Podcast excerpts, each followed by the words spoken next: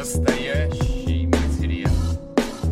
Информация произведен и или распространен иностранным агентом, общероссийским, общественным движением защиту прав избирателей «Голос» или касается деятельности иностранного агента общероссийского общественного движения в защиту прав избирателей «Голос» 18+. 19 часов по московскому времени. Проект «Голоса» избранная. Меня зовут Валерия Павлюк. Я журналист, мой соведущий, политолог Давид Канки. Всем добрый вечер. Я, как всегда, напомню о том, что вы можете писать свои вопросы в чате к трансляции. Я за всем внимательно слежу и самые интересные, обещаю, переадресую нашим сегодняшним гостям. А сегодня, я напомню, 31 января, последний день сдачи документов и подписей в Центральную избирательную комиссию. И мы прошли такой этап э, и хотим подвести некоторые промежуточные итоги. Да, и начнем мы, у нас сегодня три гостя. Начнем мы с политолога Аббаса Галямова и поговорим с ним о его видении кампании, о том, какая стратегия у Кремля на этих выборах. Аббас Радикович, здравствуйте, вы нас слышите, видите? Здравствуйте, да, и вижу, и слышу. Прекрасно. Спасибо большое, что согласились сегодня прийти к нам. Вот я сегодня говорила уже о том, что мы вот хотим подвести некоторый итог. А, на текущий момент а, вот компания 2024 а, чем-то отличается от 2018 года не в плане, я имею в виду СВО, хотя эта тема, она такая на фоне где-то по ощущениям есть. В целом, вот вы замечаете, как реагируют кандидаты, можно ли уже какие-то выводы сделать и о том, кто, скорее всего, попадет в бюллетень? Ну, компания отличается принципиально с точки зрения вот э, стартового расклада, стартовой диспозиции. Путин впервые идет на выборы как э, кандидат э, заведомого меньшинства. Он всегда шел на выборы как кандидат большинства. Даже в 2012 году во время Болотной. Сейчас совершенно очевидно, понятно, что есть колоссальные проблемы с социологией, поэтому все мы, в том числе и Кремль, это очень важно понимать, а, значит, э, оперируем только... Ну, то есть мы не можем себе позволить просто брать цифры, вот как раньше было, да, да и, и ими оперировать. А, приходится заниматься моделированием, то есть брать, брать цифры, да, и потом пытаться а, значит, описать э, реальность, отталкиваясь от этих цифр, но но не доверяя им эм, полностью. Вот.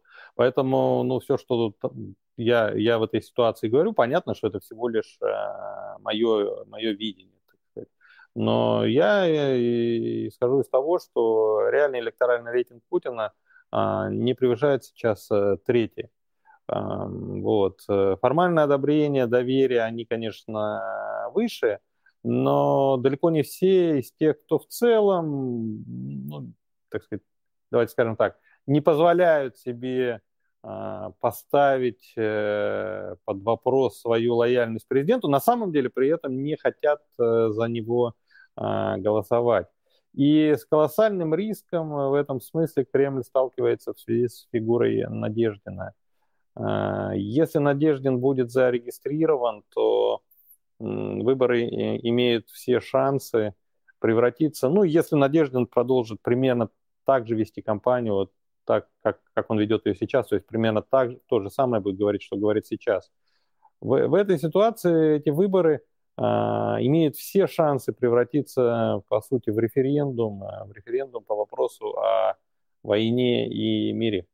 Хочешь э, продолжать э, войну, хочешь, чтобы все это продолжалось, хочешь новой волны мобилизации, голосуй за Путина. А хочешь, чтобы это закончилось, э, голосуй за Надеждина. И в этой ситуации у Надеждина есть все шансы набрать больше Путина. То есть вот крайне важно понимать, что это будет голосование не за Надеждина, и надо отдать ему должное, он это а, он адекватно оценивает ситуацию, он не впадает в пафос, во всяком случае, пока. А, и он, э, он признает, что он просто оказался в нужное время в нужном месте. На самом деле до Надеждина в той же роли а, выступала Дунцова. Собственно говоря, вот эта волна, значит, сначала вот это мощная инвестиция надежды, э, связанная с фигурой Дунцова, потом переориентация а, на Надеждина. А, это вот а, при, при том, что типологически это очень разные люди. Надеждин – это часть системы, хотя и оппозиционная, но он десятилетия уже в политике. Он э, из телеэфира не вылезал долгие годы. А Дунцова это принципиально несистемная фигура, она вот, что называется, от народа. Да? Я сейчас говорю о вот, стереотипном восприятии, как, как картинка вот, складывается в глазах э, массового избирателя. А, вот. И, то есть типологически это разные люди, но в принципе один и тот же сегмент общества, антивоенный сегмент, вот э, прямо а, мощно просто хлынул сначала в направлении а, Дунцовой, потом э, после короткого замешательства, связанного с вот растерянностью, когда Дунцову не допустили до сбора подписей, был переориентирован в пользу Надежды. Вот это как раз и позволяет мне рассуждать о том, что значит, голосование за Надеждина может быть столь э, массовым, потому что это будет не голосование за фигуру Надеждина. Понятно, что к нему можно там придираться, и можно найти много негатива, и те, кто все, все те, кто пытаются сейчас а, знаете, вот э, выискивать там а, блог, так сказать, в одеждах э, Надеждина, там припоминать ему былые дела, там, значит, э, дружбу с Кириенко, там, 25-летней давности и так далее. Вот, они, ну, они, они зря тратят время, собственно говоря. Это, это не принесет усилий, это, понимаете, это как лить компромат на Трампа в 2016 году. Вот, э, бесполезно. Голосовали не за Трампа, голосовали против э, системы, которая всем опостылила. Я вот а, хорошо помню опросы на выходе с избирательных участков, экзит-полы 2016 года американские. Большинство из тех, из тех, кто проголосовал за Трампа, отвечая на вопрос социологов, а как вы думаете, будет ли Трамп хорошим президентом, говорили нет. Ну, то есть человек выходит с участка, его спрашивают, за кого вы проголосовали. Он говорит, я проголосовал за Трампа. А как вы считаете, будет Трамп хорошим президентом? Нет, не будет. Казалось бы, да, ну это в высшей степени нелогично. Если ты считаешь, что Трамп не будет хорошим президентом, зачем ты на президентских выборах голосуешь за Трампа? А это не голосование. Такова логика протестной кампании. Ты голосуешь не за Трампа, ты, ты, ты голосуешь против э, Хиллари, которая олицетворяет а, собой вот то, что Трамп назвал Вашингтонским болотом, опостылевшим а, вашингтонским истеблишментом. И вот ровно та же самая история сейчас э, в России а, с Надеждой, при том, что надо помножить это все на трагизм ситуации, потому что какими бы протестными настроениями, э, сильными не были протестные настроения в США в 2016 году, надо понимать, что Америка тогда не, не лила кровь рекой, так сказать, да, вот. Э, война там афганская, она была на периферии, сирийская, там, да, это были маленькие, вот это были реальные СВО, маленькие компании на периферии, которые не затрагивали основную массу избирателей. А в России она только по, по названию СВО, а по сути в повестке она занимает э, первое место. Напомню, что когда значит, в декабре началась подготовка к прямой линии Путина, Левада-центр задал вопрос, э, значит, как, как, о чем бы вы спросили Путина. Так вот, вопрос, когда будет мир, когда прекратится СВО, а, опередил все остальные вопросы, включая самые традиционно популярные, касающиеся уровня жизни, там, зарплат, ЖКХ, там, инфляции и так далее. Вот. Э, каждый из последующих вопросов там в 2-3 раза э, вопрос об СВО опередил. Вот, то есть это, это ключевой вопрос российской э, повестки. Да? Аббас Радикович, а я хочу еще отметить, что вот вы приводите пример опрос Левада-центра, который российские власти считают иностранным агентом. А мы должны это говорить согласно законодательству. Так вот, дело заключается еще и в том, что вот, например, вспомните Новый год. Он совсем был недавно, а тем не менее большинство россиян друг другу желали мира, а не победы все. Да, да, да, ну доказательств тому вообще ну, любой человек, который вот не зашоренный, да, он, он видит э, их выше крыши. Но, строго говоря, даже и доказательства не нужны. Тут просто ну, логика такова. По-другому быть не может. Вот э, это же, по сути, колониальная война. Да? Это не, не вопрос, э, вот, э, выживет Россия или не выживет. Это Россия без Крыма, не то что без Донбасса, жила долгие годы и выживала каким-то образом. Да? И до 2014 года никто и не мечтал о Крыме, в общем-то. И включая самого Путина. Вот, поэтому нынешняя война – это опциональная война. Вот для России это война, ой, извините, для Украины это война эссенциальная, а для России это война опциональная. Можно ее вести, а можно и не вести, ничего страшного не случится. Даже если, так сказать, Крым потеряем, я уж не говорю про Донбасс, который, на самом деле, большинство, посмотрите на динамику вопросов, тот же Левада-центр э, с 2014 года спрашивал, нужен вам Донбасс или нет. И никогда большинство не было за то, чтобы давайте присоединим Донбасс. Э, значит, последние годы а Донбасс хотели присоединить э, что-то порядка там 26-27, ну то есть меньше, сильно меньше 30 даже избирателей. Вот. Э, то есть две трети высказывались, даже три четверти, вернее, высказывались против э, присоединения Донбасса. Вот. И, соответственно, есть ощущение, что эта война такая вот, ну, чем мы, чё, ради чего мы кровь-то льем. Да? И вот если бы она была быстрая, победоносная, вопросов о целей, целях войны не стояло бы. Да? Так люди бы радовались победам, что они встали с колена. И, Аббас Радикович, извините, можно вас все же перебить? В этой связи, вот вы Трампа вспомнили про то, что это консолидирующий кандидат против эстеблишмента. А зачем это все надо российским властям? У демократов в Америке не было возможности, по крайней мере тогда, Трампа с выборов снять. Сейчас у нашей администрации президента есть ли хоть какая-то мотивация, чтобы не зарубить Надеждина по подписям? Как вы считаете, шанс, что Надеждин дойдет до бюллетеня, он каков? Минимальный. А, значит, запустить Надеждина в бюллетень – это будет авантюра. То есть резон, конечно же, есть. Э, а, Путину эти выборы действительно нужны с точки зрения легитимизации его правления, потому что за последние два года, благодаря репрессиям массовым, он э, действительно стал подзабываться, что он, так сказать, народно избранный президент. А, то есть ситуация, когда главным инструментом политического управления становится репрессия, а, значит, э, ситуация начинает восприниматься так, что ну, ты не от народа, ты, ты, ты диктатор, ты узурпатор, по сути. Вот. И социальная база режима сокращается, и Путину эти выборы нужны для того, чтобы напомнить людям, э, народу, элите, военным, э, украинцам, американцам, всем напомнить, что нет, ребята, я не сам по себе, это не я, вот самодур такой, да, я, у меня мандат, я от имени народа, вот от имени вот всех 150 э, миллионов россиян, а, говорю там, значит, со 40, да, а, вот, поэтому, значит, ну, будьте любезны считаться с моей точки зрения и не думайте, что, значит, избавившись от меня, вы там избавитесь от, решите проблему. Нет, дело не во мне, дело в России. Вот, вот что нужно Путину. И для этого выборы нужны легитимные, чтобы, ну, глазах внешнего наблюдения это выглядело как более-менее честный выбор, более-менее реальная конкуренция. Для этого нужен антивоенный кандидат. А, значит, потому что если нет антивоенного кандидата, если все кандидаты за войну, то получается, что по ключевому вопросу политической повестки а, у людей, по сути, нет выбора, их лишили выбора. Это фикция, это фейк, а не выборы. Поэтому, строго говоря, антивоенный кандидат, конечно, нужен. А, вот. Поэтому напомню, что Кремль, как минимум, начиная с середины осени, по-моему, даже с сентября даже, начал время от времени вкидывать, э, закидывать вот эту тему о том, что, дескать, эм, мы рассматриваем вариант допуска а, антивоенного кандидата. Напомню, в первых публикациях, первой публикации по этому поводу формулировка, кремлевская формулировка была «условный Венедиктов». А, вот. Поэтому для легитимизации самого процесса выборов им э, Надеждин нужен. А, вот. Но им нужен Надеждин, которого они эффективно и красиво побеждают. Им не нужен Надеждин, который у них выигрывает. Вот. А повторюсь, сейчас э, все возможности для того, чтобы Надеждин выиграл – а, но они, они есть. И, ну, конечно, я не знаю, как пойдет ситуация дальше, да, что, что будет дальше говорить Надежда, на чужую голову, как говорится, не залезешь.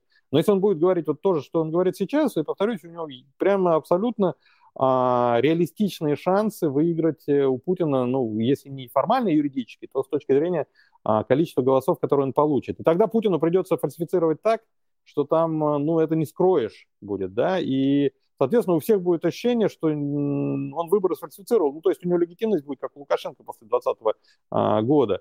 Да, и он будет удерживать власть исключительно благодаря штыкам. А когда ты держишь, удерживаешь власть э, ну, благодаря штыкам, ты как бы постепенно и становишься заложником этих а, штыков. И, эм, вот, поэтому Путин сейчас оказался в ситуации а, выбора между двумя плохими вариантами.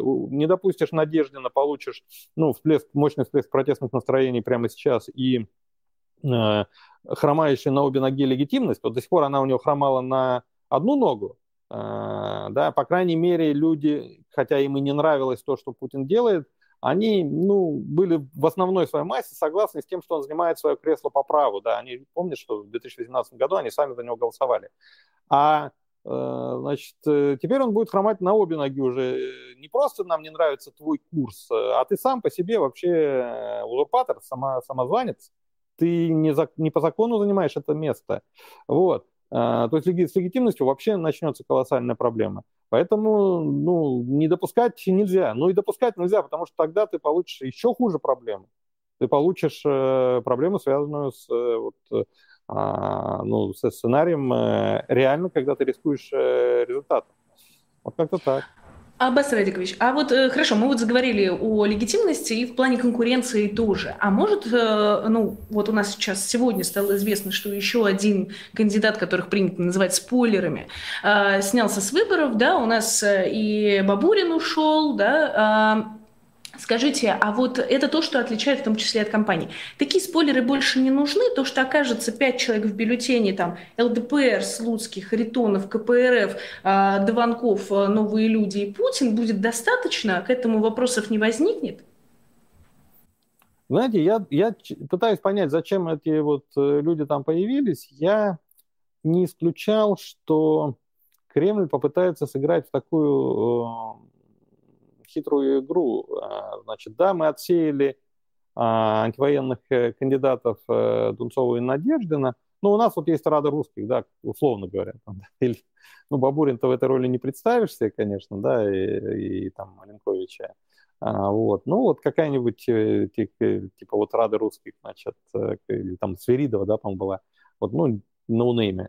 Вот они типа антивоенные кандидаты, да, и, значит, э, попытаются, ну, вот, вот так хотя бы формально создать, э, ну, там, минимизировать число формальных возможностей а, придираться к ним. Но поскольку все эти кандидаты снялись, я понимаю, что, значит, видимо, плана такого не было. Это я уже что-то там накрутил. А, ну, либо было, и что-то там поменялось. Честно скажу, пока вот исходя из того, что а, видно в публичном пространстве, сделать вывода о том, что это было, ну, мне не представляется возможным. А, значит, может быть, это была игра, какая-то игра, которая пошла не так, э, может быть, там просто разные центры влияют на принятие решений, там хаос такой царит. Значит, глядя на саму кампанию Путина, то, что вот делается, я, я вижу, очевидно, э, что она очень хаотичная. Там происходят э, многие вещи, которые, ну, одна с другой не бьются совершенно. Вот. Э, то есть видно, что конкурирующие кремлевские группировки, условные технократы а, и возглавляемые Кириенко, и условные значит, э, ястребы, возглавляемые Патрушевым, Сеченым, Громовым, а, они пытаются сами вот выстроить агитационную линию выгодным для себя способом. А, в борьбе друг с другом. Ну, то есть они пытаются использовать компании друг против э, друга. То есть а, цель компании вот с точки зрения Путина, так сказать, максимально эффективно убедить в чем-то россиян, а с точки зрения вот конкурирующих группировок э, цель, цель компании а, значит, усилить собственные позиции, ослабить позиции а, конкурентов. И поэтому у них вот э, их шарахает из стороны в сторону. То есть а, явное противоречие заметно между попытками а, уменьшить роль СВО а, в компании, с одной стороны, много тому подтверждений, и с другой стороны, очевидно, происходящее усиление роли СВО, постановка ее в центре повестки, в том числе, например, первый предвыборный ролик путинский, да, который а, пару недель назад начали разгонять все эти Z-каналы, военкоры, там, где, а, значит, голосуй за Путина, потому что он а, сказал, что Одесса русский город. Вот. И вот я, я, я это к тому, что вот, ну, степень хаотизации такова, вот я пока реально не, не могу считать месседж э, компании Путина. Я пытаюсь это сделать, и я, я понимаю, что его, ну, может, он где-то на бумаге и написан, но в поле он пока не реализуется. И поэтому вот степень хаотизации такова, что если уж по главному вопросу компании Путина они не могут между собой договориться, то что уж говорить про второстепенные темы, типа вот этих а, кандидатов э, да? Как-то так.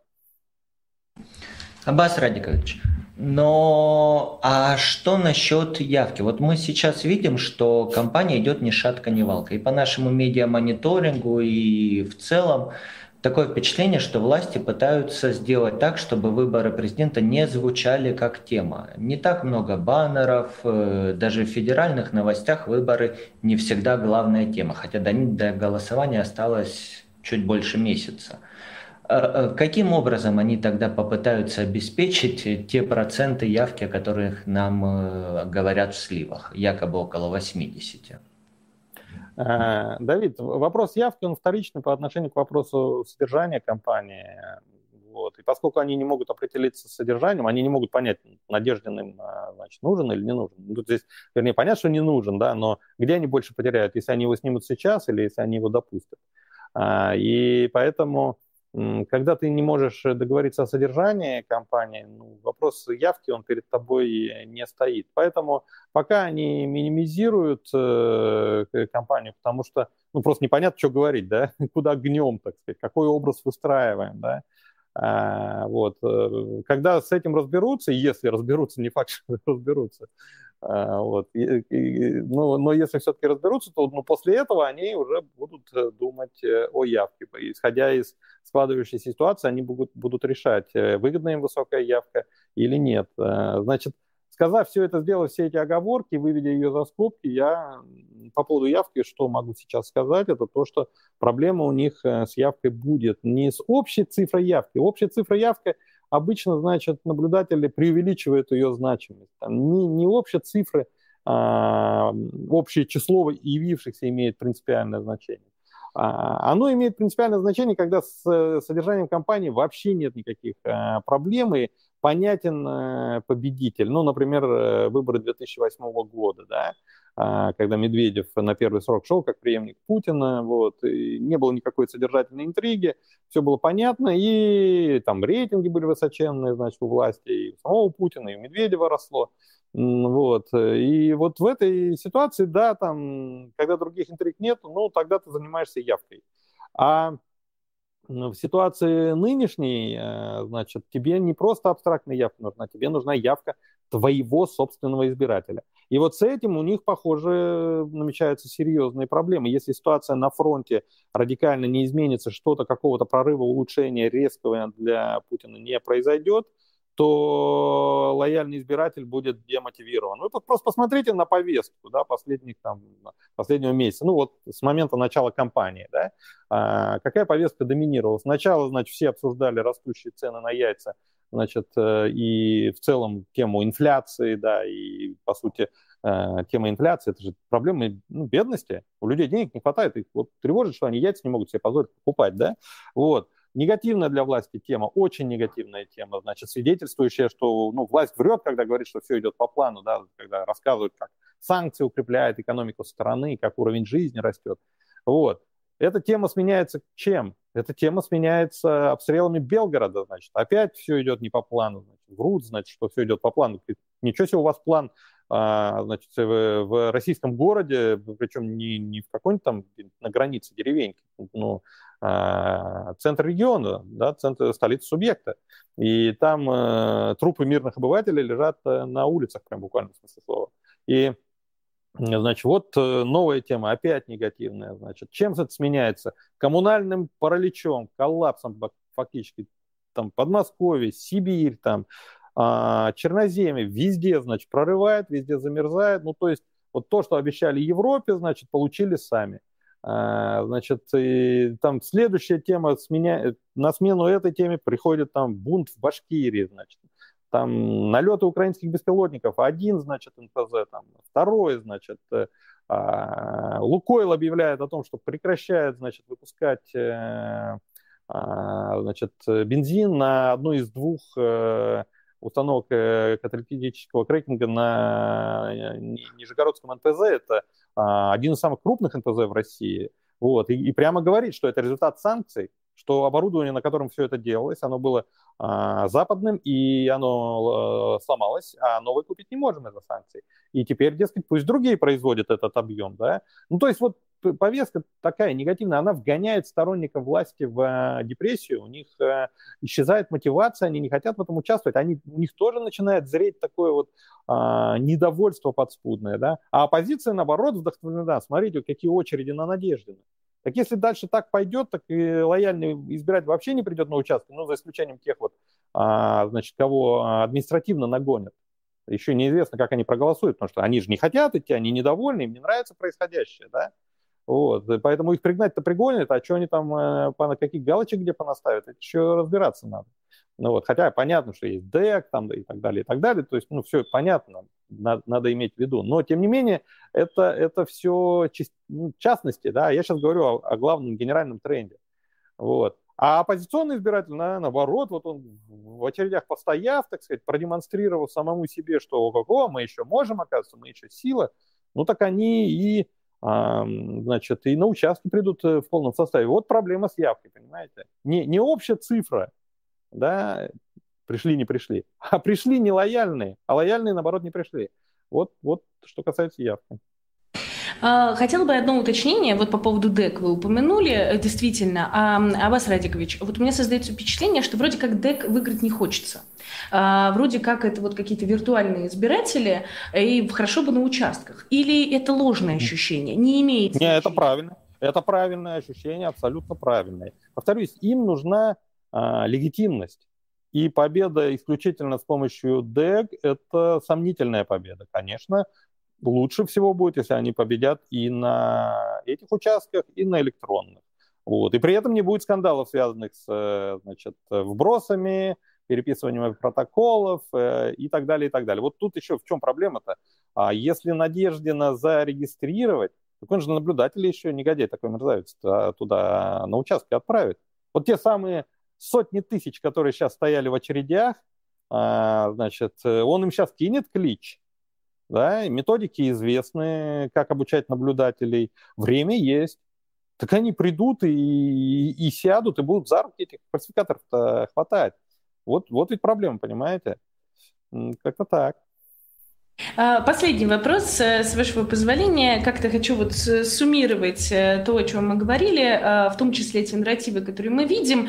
А, те кандидаты, которые вероятнее всего попадут в бюллетени, там, условный Дованков, Харитонов, Слуцкий и так далее, мы видели, сегодня Russian Field опубликовал опрос, э, приблизительно как выглядят рейтинги.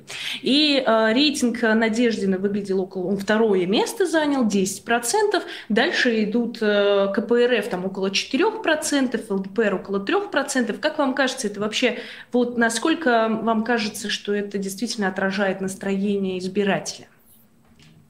В абсолютных цифрах стопроцентной уверенности у меня нет, но то, что тренды абсолютно правильные, правильно, ну, это не тренд, это там в моменте сфотографировано, да, но а, ну, ну, ключевая тенденция зафиксирована будет схватка между Надеждиным и Путиным. И Путин с высокой долей вероятности, повторюсь, ее проиграет. Повторюсь, не, не в юридическом смысле слова. Да, Надеждину очень трудно будет свою победу зафиксировать, потому что все э, инструменты, которые фиксируют результат, полностью контролируются Кремлем. Избиркомы, суды, прокуратура и так далее, и так далее. А вот. Но это будет схватка между Надеждиным и Путиным. И все остальные это просто не имеет э, значения, они просто выпадут из э, контекста. Уже выпали. Уже выпали из контекста, ну вот прям буквально последний, мы очень много говорили и про Надеждина. Дыванков может вот коротко стать таким а, альтернативным кандидатом? Если мы предполагаем, что Надеждина все-таки Кремль не пускает, все-таки как-то опасается, новые люди могут ли стать с учетом того, что могут. Дыванков, если... Угу. Если он будет говорить примерно то, что будет говорить э, Надеждин, э, да, не просто может, а он таковым и станет, можно не сомневаться. Вопрос, будет он это говорить или нет. Хорошо, спасибо большое, Аббас Радикович. Спасибо, что сегодня уделили нам время, поговорили, спасибо. немного подвели такой вот итог. Надеюсь, соберемся еще и полноценно потом обсудим выборы. Спасибо вам еще раз. Вот, а мы э, ждем, э, я хочу подключить, кстати, к разговору уже с нами Кирилл Константинович, эм, журналист Кирилл Мартынов э, у нас в эфире. Здравствуйте, Кирилл Константинович. Добрый вечер. Кирилл, спасибо большое, что подключились. Мы говорили с Аббасом о кандидатах. Хотели бы у вас спросить. Russian Field сегодня опубликовал социологический опрос. Согласно ему, среди россиян, которые, если убрать неопределившихся, порядка 80% на данный момент поддерживают Владимира Путина. На втором месте Надеждин с 10%. Как вы оцениваете эти результаты и насколько их считаете объективными и соответствующими э, настроению россиян на данный момент? Ну, мне кажется, этот вопрос надо разделить на две части. А, первая часть касается Владимира Путина, вторая часть касается а, кандидата против войны, которым более-менее случайно оказался Борис Надеждин а, в нашей ситуации. 80-процентная поддержка Путина – это, в общем, некая, некая, с одной стороны, мечта администрации президента, а с другой стороны, эффект того, что когда к человеку приходит, приходит незнакомец и спрашивает, как вы относитесь к нашему руководству, Понятно, что в условиях всеобщего страха и в условиях войны а, люди склонны отвечать конформно. А, я думаю, что все-таки эти цифры можно интерпретировать а, чуть более позитивно. Я думаю, что реальная, реальный уровень поддержки Путина при условии тайного голосования ниже. И не случайно для того, чтобы добиться всяких видимых результатов на, в ходе выборов, властям приходится идти на самые разные ухищрения – потому что иначе, наверное, они бы просто объявили честные выборы, допустили бы всех кандидатов и сказали, вот, пожалуйста, у нас 80-процентная поддержка Солнцеликова и незаменимого. Э, на мой взгляд, это все-таки эффект, эффект э, страха перед социологом, который, в общем, э, человек потенциально правительственный. Второй вопрос – это рейтинг Надеждина. У нас есть, кроме того, что в последние две недели его все обсуждают и люди стоят в очередях, у нас есть еще другие косвенные данные, по которым мы можем судить, что интерес к нему, во-первых, высокий, а во-вторых, растущий. А, самый простой способ ну, в этом убедиться – это зайти в Google Trends а, и посмотреть, как, в общем, непопулярная фамилия а, становится одним из главных трендов в русскоязычном запросе. В общем, люди активно интересуются, что же это за такой Надеждин, что он говорит – и что он предлагает. И резкий рост по Google Trends, он произошел в течение последних недель, после того, как уже было понятно, что других э, каких-то кандидатов интересных не будет, уже была снята, не допущена, точнее, до выборов Дунцова. Э, я думаю, что в, в целом, да, Надеждин, если бы он действительно дошел бы до участия в выборах, он мог бы э, забрать себе весь, э, весь э, оппозиционно настроенный электорат – и даже, возможно, часть сомневающихся людей, которые ну, захотели бы попробовать. И эффект, если мы увидели бы в крупных городах эффект некоторой мобилизации вокруг этой фигуры, когда люди бы начали друг друга агитировать, спорить на кухнях и говорить, посмотрите, какие интересные выборы, и люди встретились бы на, а, допустим, в очереди, да, пока это трудно себе представить, к избирательным участкам, то мы увидели бы, что на, на самом деле пропорция несколько иная, потому что а, группа активной поддержки Владимира Путина, она, конечно, гораздо ниже 80% по любым оценкам. Мы знаем, что для того, чтобы собрать митинг в поддержку кандидата Путина или в поддержку президента Путина, а, нужно, в общем, идти на разного рода ухищрения студентов, автобусами свозить бюджетников, а, отправлять с работы на эти мероприятия. Люди в очередях за Путина как-то особенно особенно не стоят. А, и, по-моему, да, вот эти цифры в результате такой стихийной и почти случайной кампании Надеждина, они на самом деле говорят о очень высоком потенциале а, запроса на изменения, потому что ну, мы знаем, э, что примерно даже там по мнению государственной пропаганды есть примерно 20% россиян, которые ненавидят то, что происходит, то, что делает Путин, и э, этих россиян – как говорил а, бывший генерал Гурулев и теперь заседающий в Госдуме, как вы помните, надо уничтожить. Так вот эти 20% они гораздо более активные, чем сторонники Путина. И э, если бы, опять же, на стороне администрации президента не было бы э, целый ряд, целого ряда инструментов по подавлению этих людей, в том числе по снятию кандидата Надеждина, я думаю, что действительно выборы бы рисковали быть интересными, даже если не про победу оппозиционного кандидата речь идет, то про демонстрацию э, широкой консолидации людей по вопросу о том, что жить так дальше нельзя. Кирилл Константинович, а хотела бы, мы вот перед эфиром обсуждали заголовки, и вот такое предложение у нас было выборы, которые никому не интересны. А, и многие сейчас обсуждают, что, в общем-то, не верят, что Надеждина допустит, и какой смысл вообще за ними наблюдать. Вот как вы думаете, это действительно так? Можно ли сказать, что выборы 2024 года, учитывая все возможности Центральной избирательной комиссии, возможности участковых избирательных комиссий, не очень-то интересны для наблюдения, ну и, конечно, СМИ независимые, которые оказались выдавлены из страны. Ну, я согласен с тем, что Надеждина с большой долей вероятности не допустят. Я бы поставил, что это 90%, а, просто по той причине, что сценарий с допуском, он гораздо более такой взрывоопасный для администрации, чем а, возможность сказать, что просто вот подписи оказались неправильными. И только что вот буквально час назад на Арти вышел первый сюжет о том, что уже у Надежды находят недочеты в собранных подписях, пока все идет по очень предсказуемому сценарию. Надо тушить э, вот, эту, вот этот антивоенный митинг, в который превратилась компания Надежды, случайно, по большому счету, да, ну, в смысле, в смысле, никто, наверное, этого не мог представить, и администрация в этом э, отношении просчиталась. Э, вот, надо тушить, пока, пока этот митинг шел недолго, э, пока он не успел вовлечь в свои ряды еще большее количество людей.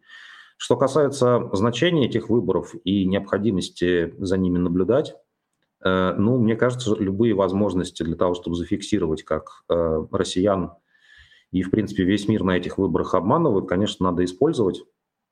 Э, хотя бы по той причине, что в том случае, если эти выборы будут нами проигнорированы, то, в общем, нам же, люди, которые за российской политикой внутренней не следят регулярно, нам же, в общем, дальше вернут аргумент. Посмотрите, в принципе, все россияне довольны, все идет по путинскому плану, и ни протестов нету, ни нарушений на выборах особо не замечено. Все очень гладко, спокойно. В общем, Россия едет в пропасть, а, как бы, да, и вот очередной шестилетний срок этого ускоряющегося, а, ускоряющегося движения. Ну, я бы сравнил, наверное, наблюдение за выборами, может быть, это не очень оптимистичная метафора, с тем, как люди а, сейчас продолжают обжаловать свои разные статусы типа иноагентских в российских судах. Я думаю, что ни у кого нет большой иллюзии в том, что из себя представляет полити... Э, суд по политическим делам. А, очевидно, что а, выиграть этот суд, в общем, невозможно, ты только потратишь время и деньги, но а, очень важно собрать информацию о том, как именно, как именно тебя превращали во врага народа, и очень важно зафиксировать свое несогласие с этим процессом, да, иметь на руках ну, некий документ о том, что государство совершило против тебя э, преступление, связанное с террором. Эти выборы в нынешних условиях, когда наблюдательское движение э, ну, как бы в крайне тяжелом состоянии, если не сказать, что разгромлено, по крайней мере, организовано, выборы, на которых не будет независимых медиа, наверное, пригласят каких-то, какие-то важные делегации из дружественных стран, чтобы, в общем, те зафиксировали, что выборы прошли отлично – эти выборы – это, в общем, такое же преступление э, российского государства против собственного народа.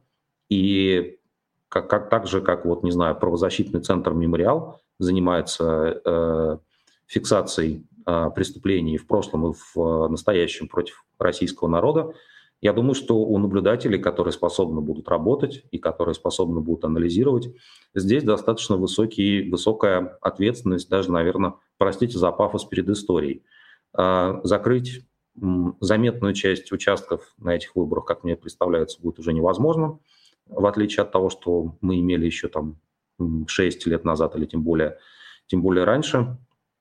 Но при этом а, даже, даже фиксация нарушений на отдельных участках и сравнение а, того, что в результате было вписано в протоколы с общей картиной, которую нам предоставляет пропаганда, по-моему, это чрезвычайно важная задача. Я уверен, что наши прекрасные математические умы, которые занимаются выборами, э, они смогут найти способ показать, как э, пронаблю... те участки, на которых наблюдение шло и было реальным, насколько они разительно отличаются от общего положения вещей и что это на практике значит. Потому что понятно, что от наблюдателей зависит только контроль над процедурой, но никак там не явка или не, не, значит, не результаты голосования как таковые. Следовательно, там, где возможно наблюдение, мы видим не только реальную картину на этом участке, но и разницу со всеми остальными. Хочу напомнить нашим зрителям, что можно писать вопросы в чате к трансляции. Мы уже в прошлом эфире говорили о том, как с помощью статистики ловить жуликов, поэтому если еще не видели, то обязательно посмотрите.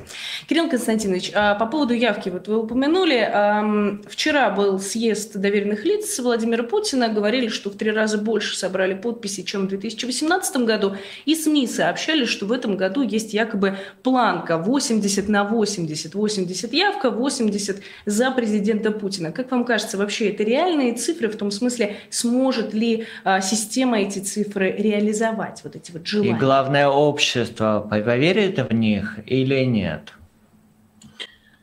А, знаете, мне кажется, что вот если у нас будет сценарий таких совсем э, скучных, рафинированных выборов, где несколько людей, поддерживающих Путина, будут стоять рядом с ним в избирательном списке и говорить, что Путин самый великий, ну, как это делают представители КПРФ и ЛДПР сейчас, да, наряду с э, Дованковым они там втроем э, от новых людей, значит, представляют пока всех наших зарегистрированных кандидатов, кроме самого Путина.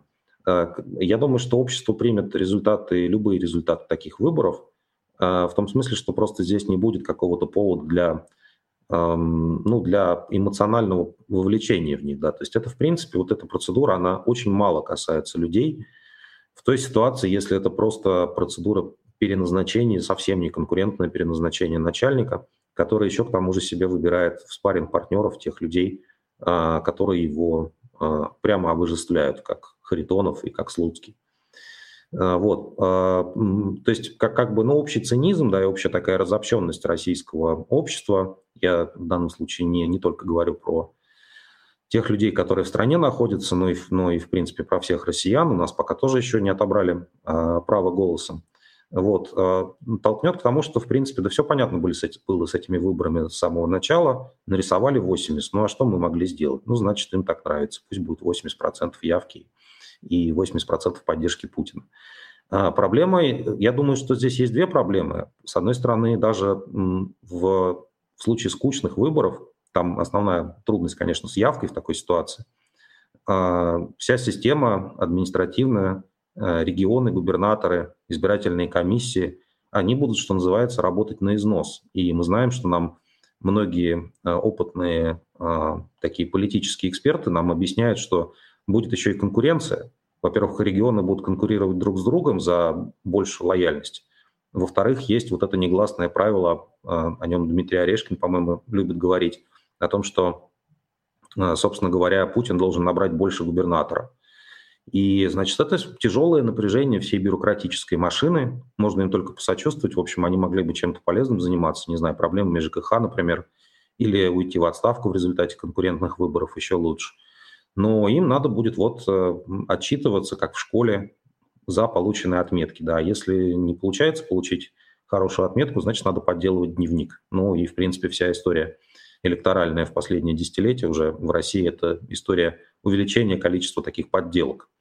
Вот. А проблема вторая, вторая здесь составляющая заключается в том, что как только мы в эту ситуацию вводим какой-то элемент хаоса, как только у нас, например, появляется э, интересный кандидат, который представляет э, запрос активного меньшинства, э, то тогда как раз вот этой бюрократической системе соревноваться в рисовании становится очень некомфортно и сложно, потому что ну, много людей стоит под, под окнами, например, да, эти выборы начинают обсуждаться.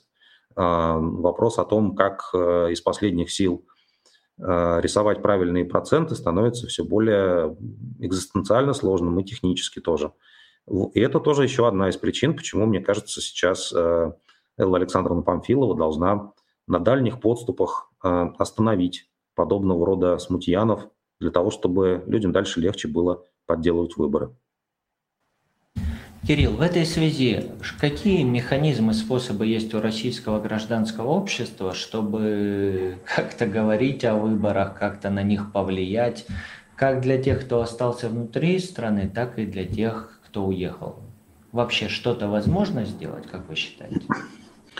Ну, мне кажется, здесь у нас есть тоже двойная задача, и на первый взгляд она выглядит на первый взгляд, в ней есть некоторое внутреннее противоречие, но мне кажется, можно, можно решать эту двойную задачу все-таки не, ну, вот не исключая обе составляющие.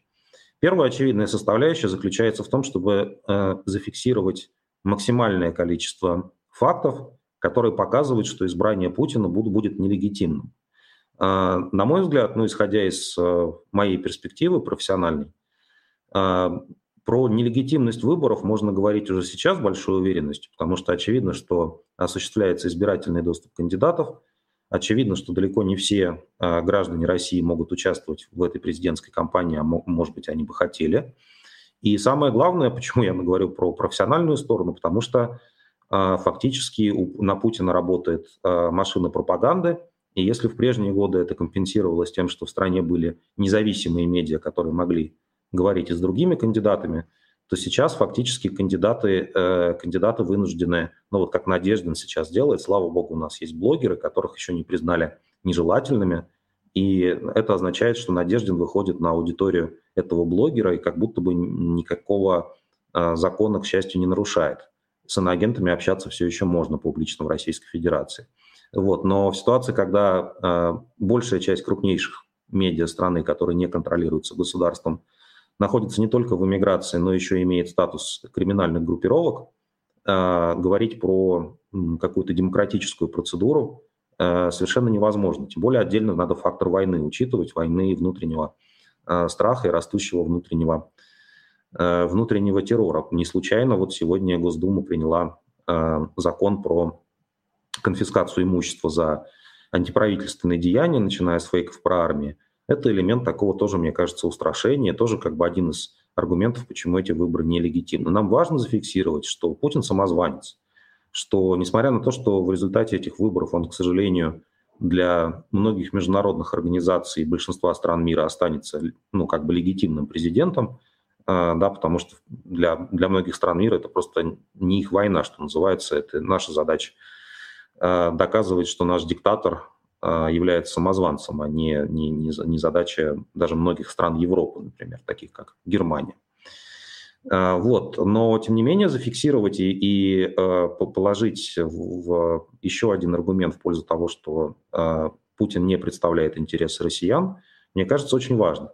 А вторая составляющая этой задачи, простите, была длинная, длинная первая, вторая задача э, очень э, как, как раз конкретная и короткая.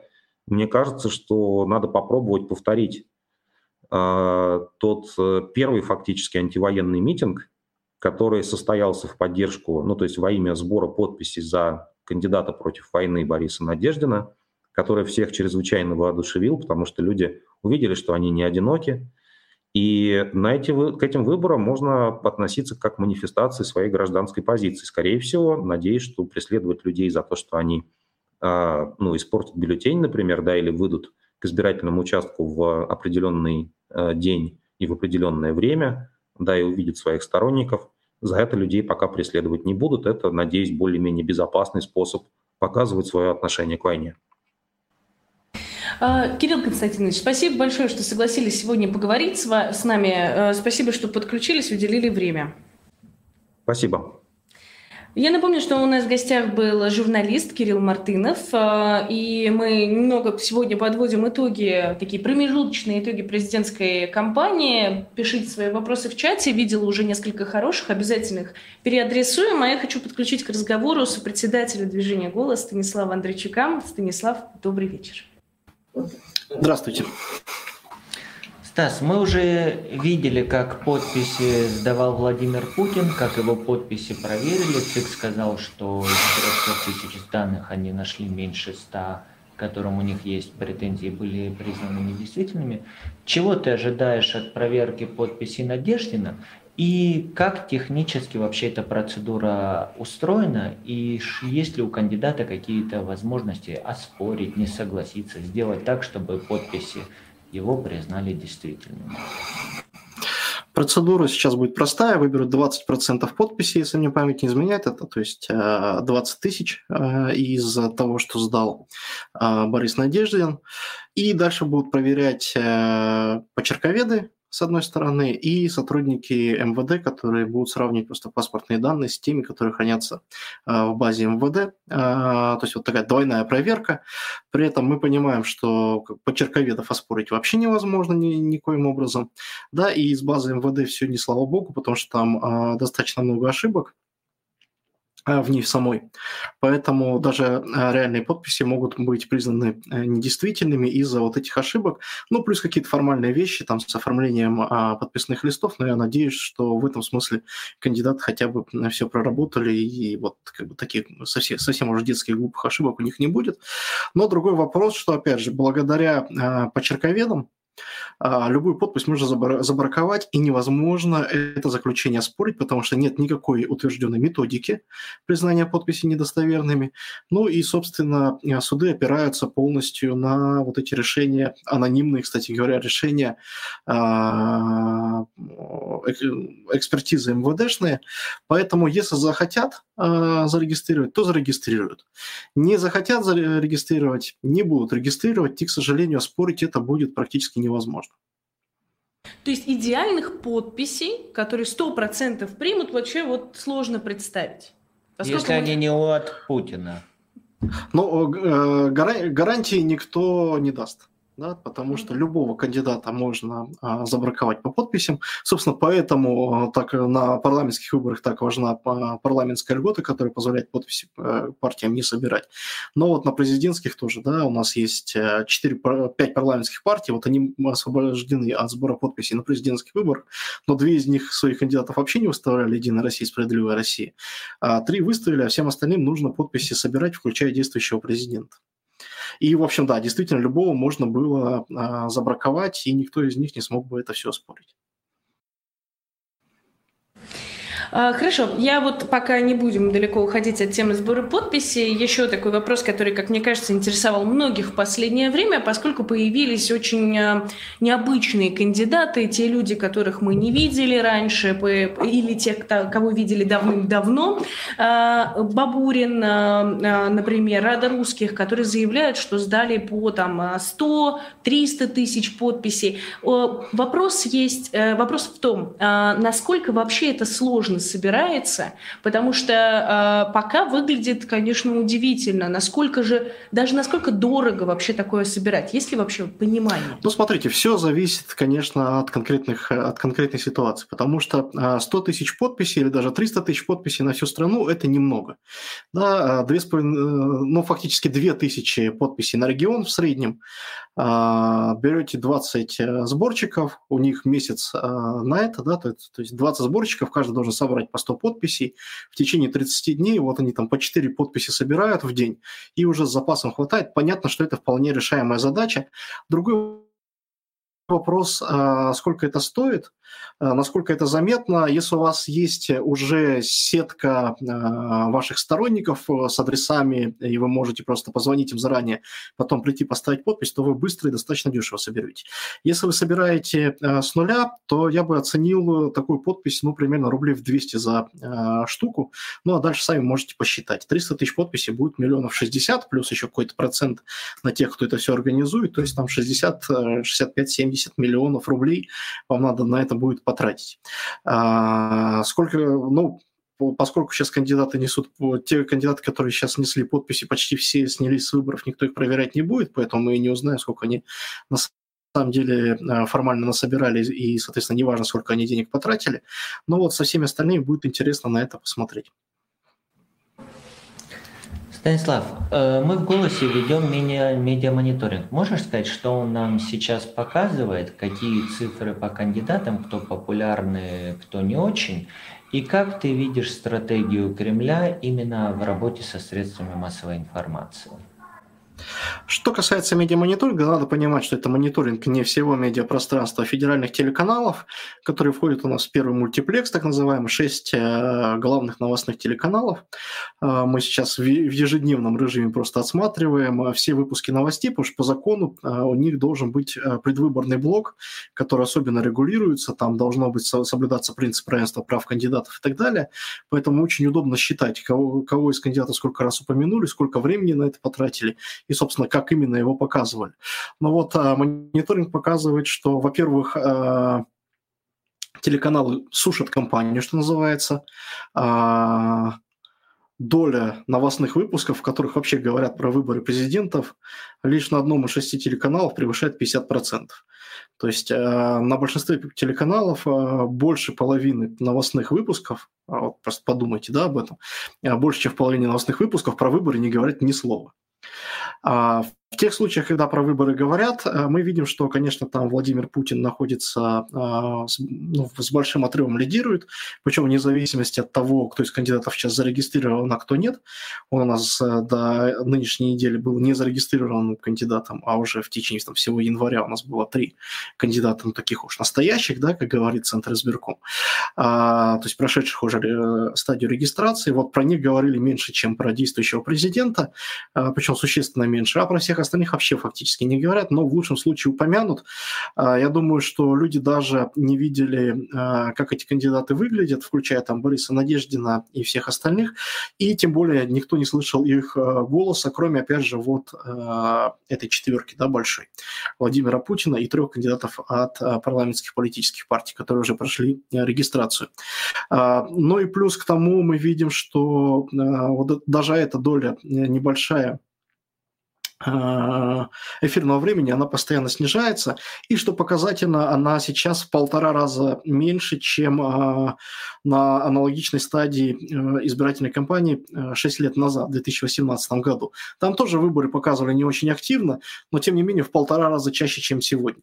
А, ну, то есть э, политика совершенно понятна. Сделать так, чтобы избиратели эту самую избирательную кампанию не заметили, чтобы они кандидатов не знали, а, чтобы они не знали их программ.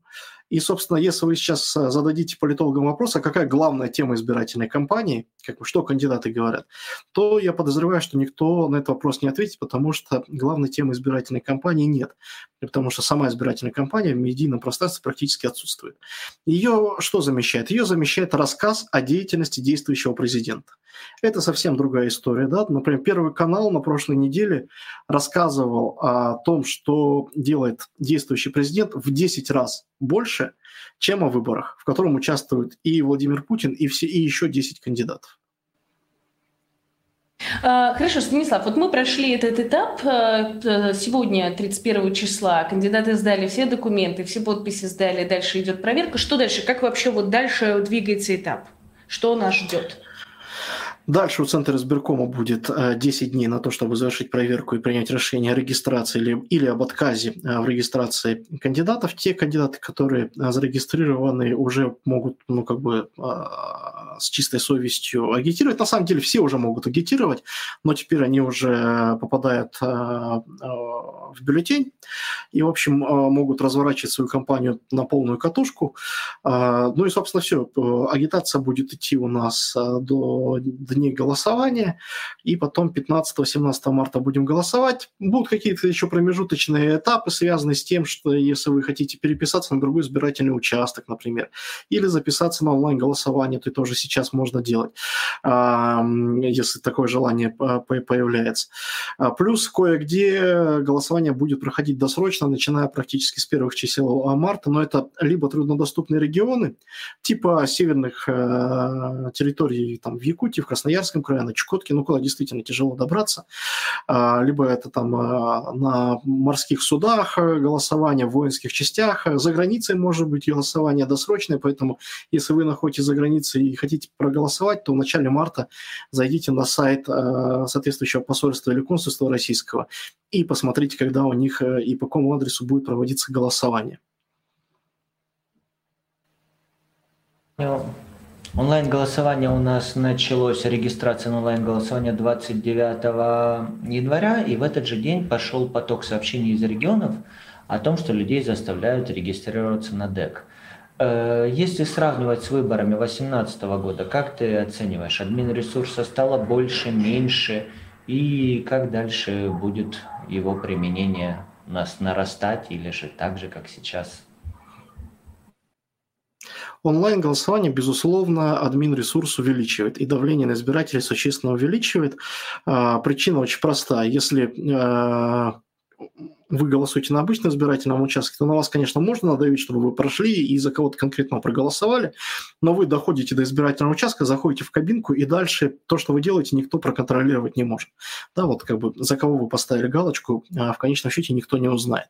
Что же касается онлайн-голосования, то избиратель никогда не может быть до конца уверен, а, сохраняется ли тайное голосование или нет. Более того, мы знаем по статистике онлайн-голосования, что а, большая часть голосов поступает пятницу утром, то есть в рабочий день, а суббота-воскресенье онлайн-голосование идет уже на, на спад, причем такое серьезное да, падение.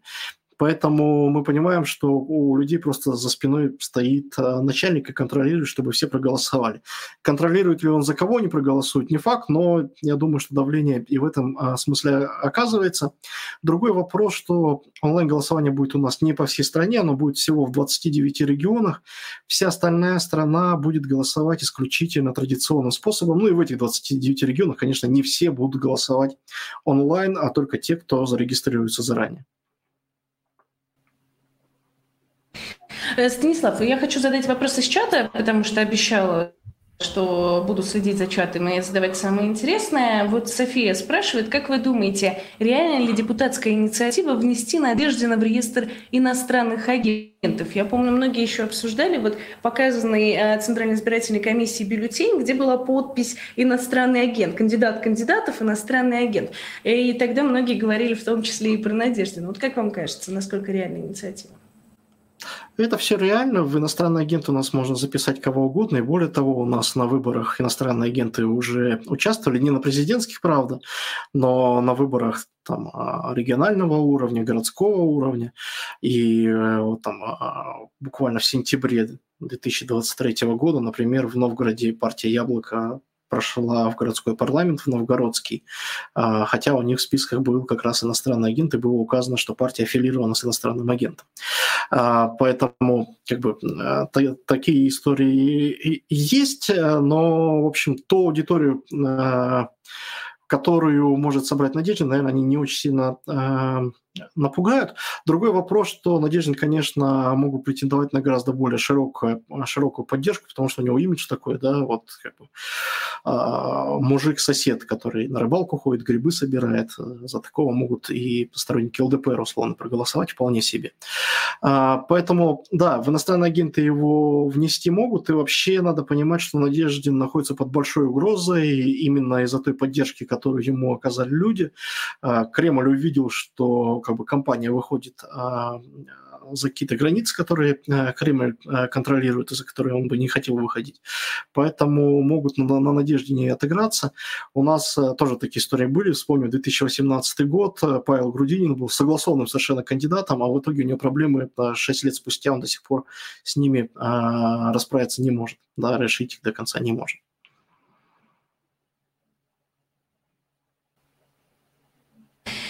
Станислав, а, я хочу попросить вас прокомментировать слова сегодняшнего нашего гостя. Кирилл Мартынов, журналист, сегодня говорил о том, что вот наблюдатели, выжженное поле, и, в общем-то, тяжело сейчас работать. А, хочется на этом фоне вас спросить о планах голоса, как-то немножко вот нашей общей вот этой оптимистичной ноты добавить.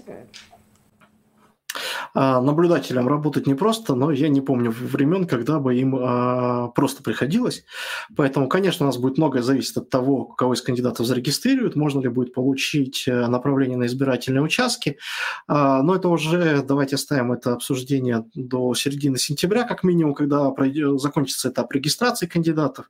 А пока я хочу сказать, что у людей есть три способа а, поучаствовать в политической жизни сегодня. Вы можете сделать три вещи. Первое – агитировать, второе – голосовать, и третье – наблюдать. Да, вот это ваше участие в избирательной кампании. Выберите себе кандидата, поддерживайте его, потом пройдите за него, проголосуйте, а потом понаблюдайте, чтобы у него не украли голоса, если у вас такая возможность есть.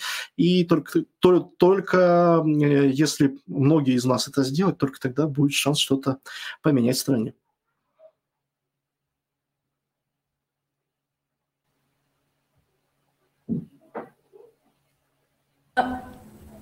Спасибо.